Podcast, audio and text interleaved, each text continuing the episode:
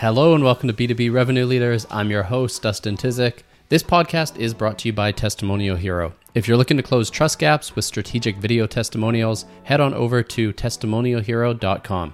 On this episode, I'm joined by Carrina Ekvall, who is the Director of Marketing at Verint.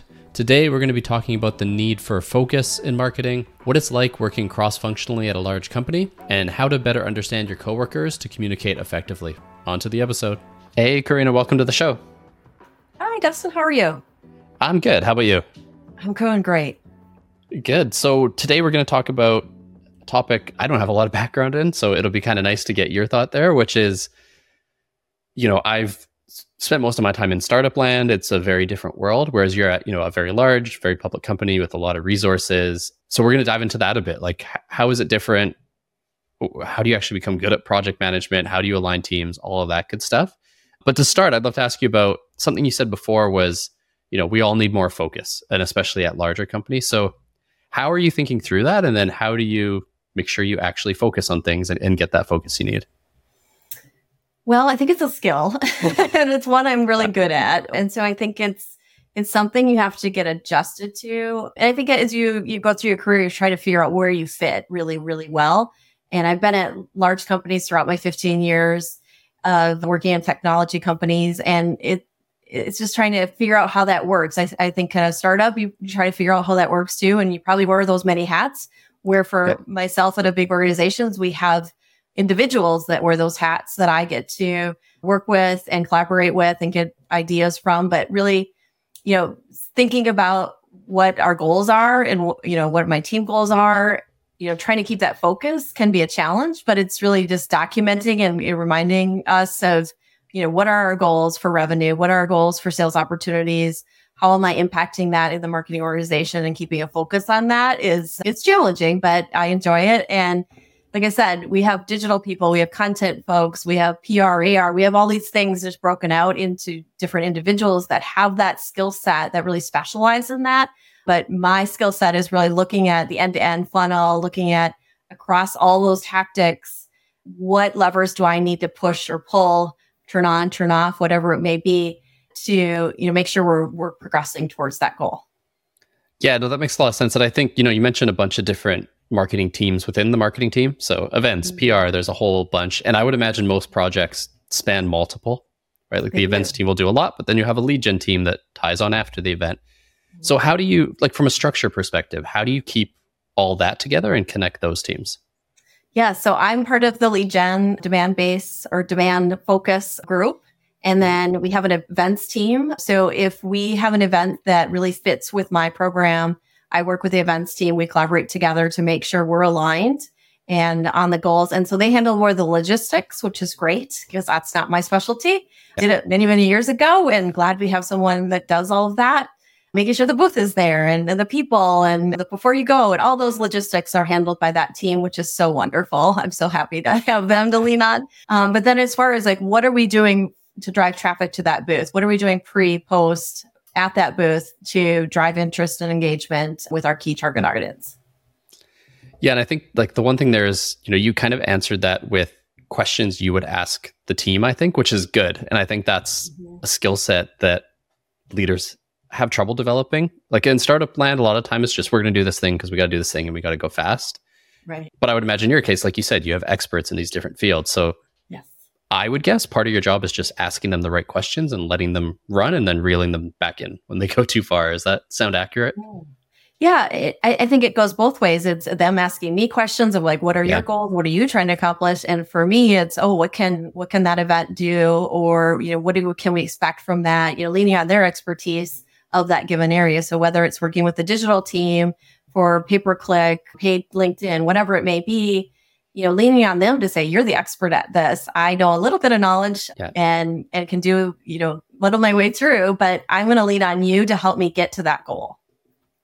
Yeah, totally. And the, the other thing I found kind of interesting with, you know, your role there and both your time there, and I think a lot of people have been in this scenario, especially at larger companies. You came in when, you know, it was already a very developed, very large company and you're the new person. So figuring out how everything works is kind of a full-time job as well. I would imagine. So any advice on, you know, how you did that and people stepping into a, a big role like that can you know figure things out and get get going quickly. Yeah, I think that's a little similar as far as a startup and figure out who the people are, figure out who does what, who has that specialty. I think that's the hardest part is it's a really, really large organization and we have international folks that handle things. We have US folks, we're remote. We, uh, we have different leaders handling different groups. So it's the people that I think is the hardest part to learn.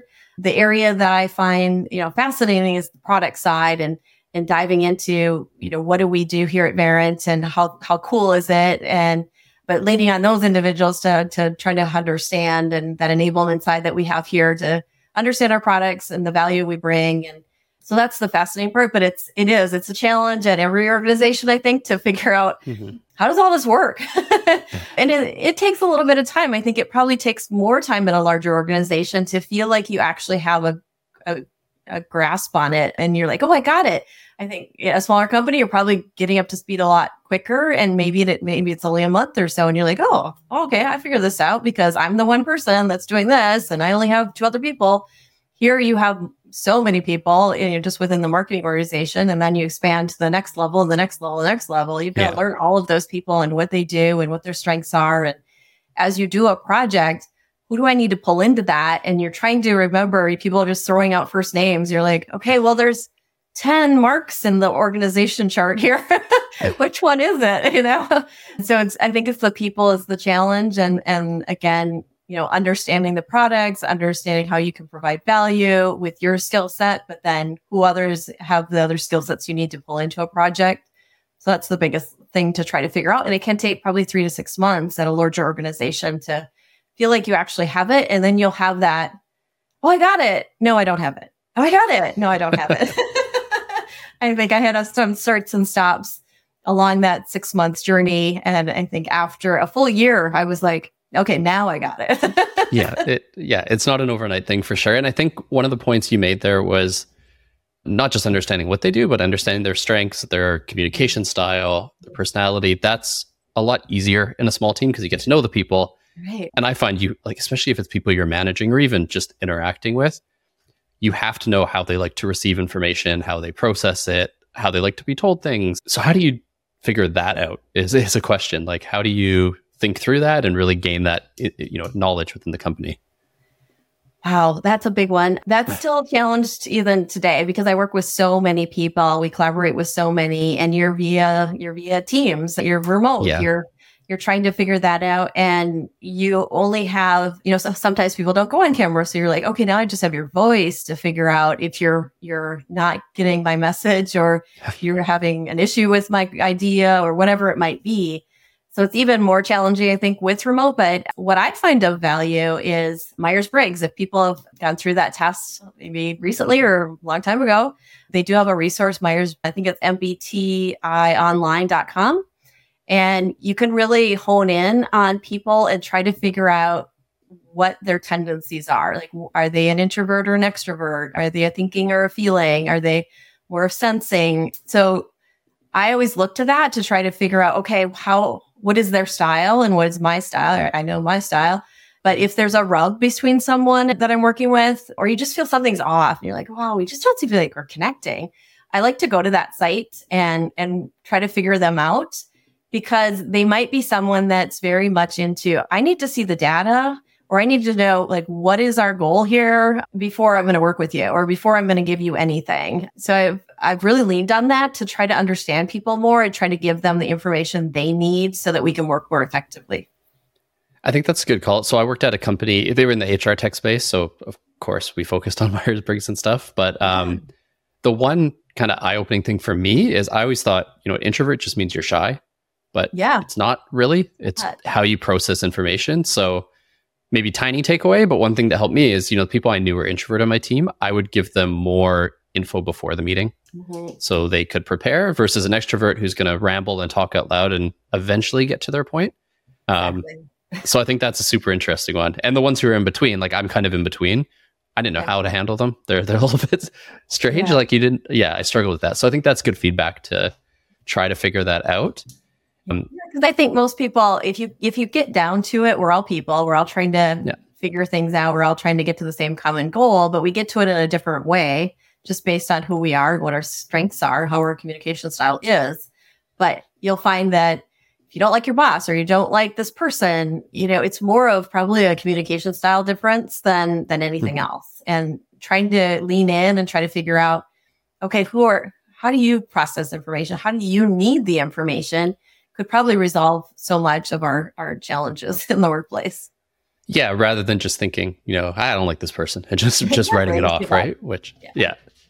Cool. And then I think to so to switch gears a little bit to go back to what we talked about about keeping teams organized and on the project side, you have your, you know, very large conference coming up that you've been working on, which I would imagine is a multi-team, not just marketing. So marketing, sales, probably CS, all tied together.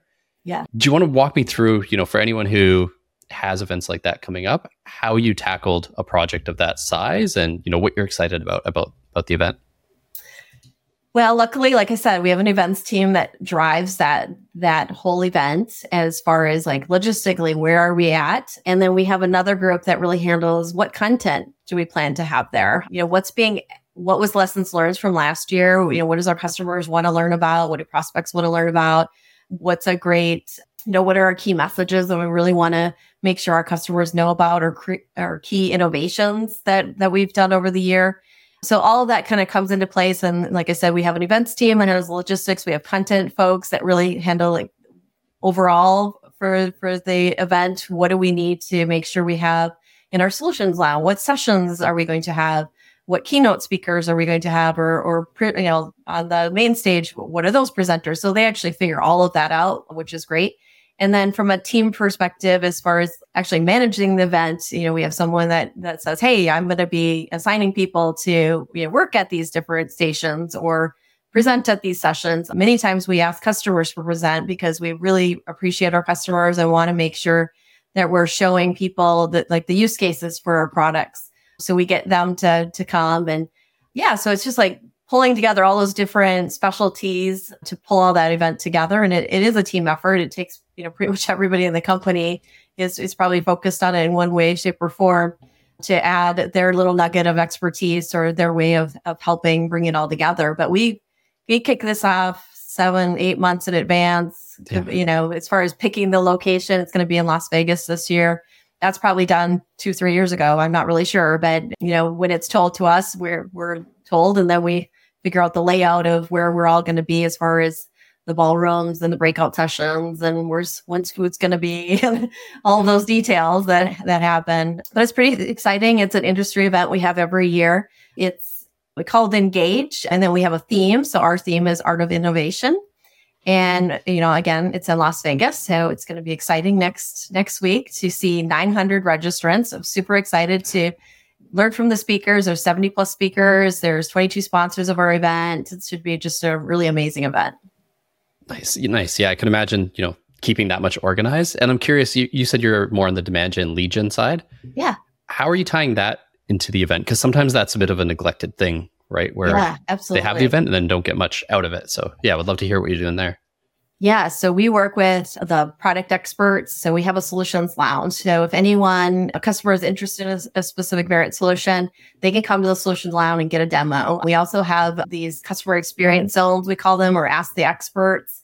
We have those places that actually can set up a meeting and talk to someone and get more information about what they're trying to solve so that, you know, maybe they go to that meeting first, meet with their sales rep, meet with some other people, maybe an executive, whoever they need to kind of figure out what the problem is they're trying to solve, have that meeting and then go to the solutions lounge and actually see the product live and test drive it, kind of so to speak, but see it and go, oh, that's how I solved that. That's awesome. So that's a lead gen component as far as just that educational side, really listening to customers, understanding what they're trying to solve, and then actually showing, you know, how our solution would solve that or how they'd approach that so we do capture, we scan their badges if they they you know make a, an appointment. We scan them also if they actually take that initiative and go to the solutions lounge to see the product. Some of our sessions, not all of them, are scanned. And then we do have, obviously, we know they registered. So we have that aspect and we can follow up. Our BD team can follow up with them to, to see if there's any interest there. So all of those different ways where we're capturing where there was engagement, which is great because Verint's a customer engagement company. Where there is engagement, we can follow up with our BDs. Or if someone, you know, at the solutions lounge said, Hey, I, I'm ready to buy. I want to, I want this product. we can streamline that and just assign it right to the sales rep to to focus on it after the event and just you know make it happen kind of thing you know keep that sales process going so there's no friction for the customer yeah i think that's the key part is making it a positive experience especially with the event post event follow up as well yes. like i've had very good post event follow up and i've had very bad annoying post event follow up as a yeah. as a guest going to events so that's a key part the other part i wanted to ask about is you know you, i think you said 70 plus speakers or a lot of speakers. Yeah. That's a lot of content that you can repurpose throughout the year. Absolutely. Um, Absolutely. So is that part of the plan? And if so, you yeah. know, where in the funnel or the buyer's journey are you going to fit that content? And yeah, what's the strategy there? Yeah. So I was happy to you know come up with this idea last year.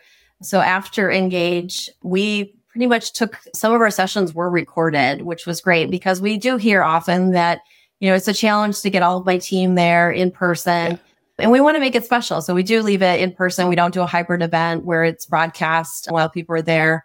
So we do want to make it special. You've paid money to come and, and experience this live. So again, we keep it that way. But after the event, you know, we're kind of past COVID and it, people were kind of coming back, but not coming back. And so we wanted to offer some way to, to do a virtual side of this. So some of the sessions were recorded. We did put those on our website so somebody could complete a form and, and take that content in. And we obviously capture their information so we know, you know what they were interested in, could follow up. Uh, but we took it a step further and I came up with this idea of Engage Encore for people that really couldn't go, but they wanted a flavor of the event and still get some of that information. So after we had done our website, we took it virtual and did a virtual event recorded some new sessions. So we had that live aspect. We had our CMO do an introduction, and welcomed people, had some other recordings or, or sessions, excuse me, uh, live so that people could kind of get that, you know, live feeling again, at least a taste of it. Nothing will compare to being in person, but at least we wanted to give them a flavor. And then we did have those recording sessions again available. So if you registered once, you'd get access to all of that information. It was free. And many people said, wow, I really appreciate that. We had it in November, so it was a little bit longer after Engage in person happened, but people really love the fact that hey, I wasn't able to attend and I I got to you know learn a few things and then reach out to my sales rep for more information and I really appreciate you know having this virtual aspect to it. So I'm happy to say this year we're doing this again. So planning is underway to have a virtual aspect of it. We're hoping to move it up to September. So we're still talking through the the date, but hopefully we'll know that and we'll be promoting that for people to have that virtual event again. Yeah, I think the hybrid part super important with events because well, one, a lot of us as companies don't have as much budget as we did maybe last year when when times were a bit better. But also, I think there's so much content you can repurpose there. Like on, on our end from this podcast, for example, or you know, we create video testimonials as a company. We chop everything up so we have a steady stream of content, and an event is just such a great way to do that. Yeah. So I do want to switch gears one last time again because you're in the demand gen space, and most of our listeners, or a lot of them, are in that space as well. And it's a space that is constantly changing. There's new stuff coming out, a lot of opinions for sure. What's you know a thing or two that you're excited about on the demand gen side that you're testing out or want to test out?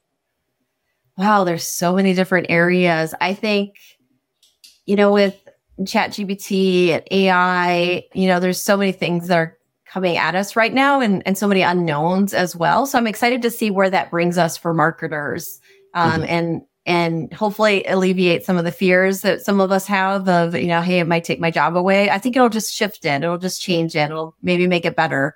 That's my hope at least. But I'm excited to see where that brings us. It feels like everybody's pretty excited about that. So that's that's definitely one area. I I do love the fact that we're getting more data, more insight more intent, more predictivity, predictability, I should say, of of consumers that are you know looking at our products but for marketers it's it's a little it's that dark social that you hear or yeah. you know you're like oh you know i'd really like a little bit more insight so i feel like there are there are technologies out there right now and there's going to be more that'll probably happen because of chat gpt or ai you know technology coming out to, to really help marketers learn a little bit more about you know, people that are researching so that we can help them. I mean, obviously it, it can feel a little creepy for marketers to know people are looking, but we really just want to help people, you know, get that solution to their problem. And that's really the ultimate goal is to to align with eh, you know what you're searching for and, and get you the content you need. So I think it's going to be exciting time for marketers. It is, yeah. There's lots of things changing. Like even on the Chat GPT side, we've had a handful of leads come in. We have the self-sourced attribution, like how'd you hear about us on the forum? And we've had two or three actually say Chat GPT already, which is oh. insane. Like I guess they type in, you know, where should I get video testimonials for my company? And apparently it says us. So That's that's and they're building it into, you know, Bing, which is starting to look like less of a bad browser. It actually, you know, it's looking like a decent search engine nowadays. So I think that's going to change the SEO game a ton. So exciting times, a little scary. AI is good enough to be kind of scary right now, but not good enough to take a good writer's job. but six months from now, let's see where we're at. Yeah, exactly. Yeah. So it, it'll be interesting times. I'm pretty excited about it. Verint is definitely, we have AI to help continue to grow and make our solutions even more and more robust. So it's, Mhm. it's exciting. I think AI, depending on who you talk to, it can mean different things. So I think just understanding it from the vendor, whoever you're working with, how, you know, how are they using AI and how is it different? You know, because it, it does mean different things to different people. It does. And a lot of time, like, I mean, we're both marketers, but to be fair, a lot of marketers will say something is this magic AI thing, and then you look at it and it's not. So, like, def- definitely check and see what it is when they're selling it. But yeah, exciting times for sure. I do appreciate the insight on, you know, working in a large company, managing projects, what to do at an event. If our listeners, you know, want to follow up with you, learn more or about Verint, where should they where should they go?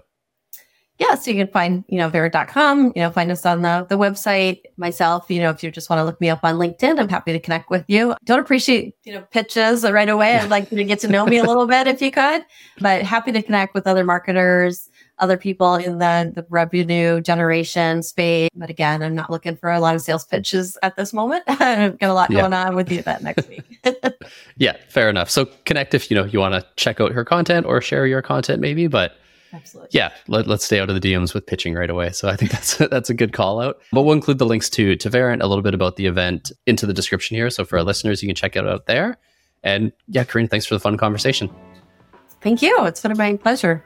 Thanks again for listening to this episode. My key takeaway here is just how important of a skill project management is at a large organization, especially in marketing. Most of the work is orchestration and making sure things happen instead of being involved hands on in the day to day and getting the things done. Some people love it and are great at it. Some people don't like it and aren't good at it. I fall into the latter camp there, but you know, pick your lane, figure out what you're good at, what you enjoy, and then go for it. If you enjoyed the episode, head on over to Apple Podcasts, Spotify, or wherever you get your podcasts and hit subscribe. And as always, I'll be back Tuesday with a new episode.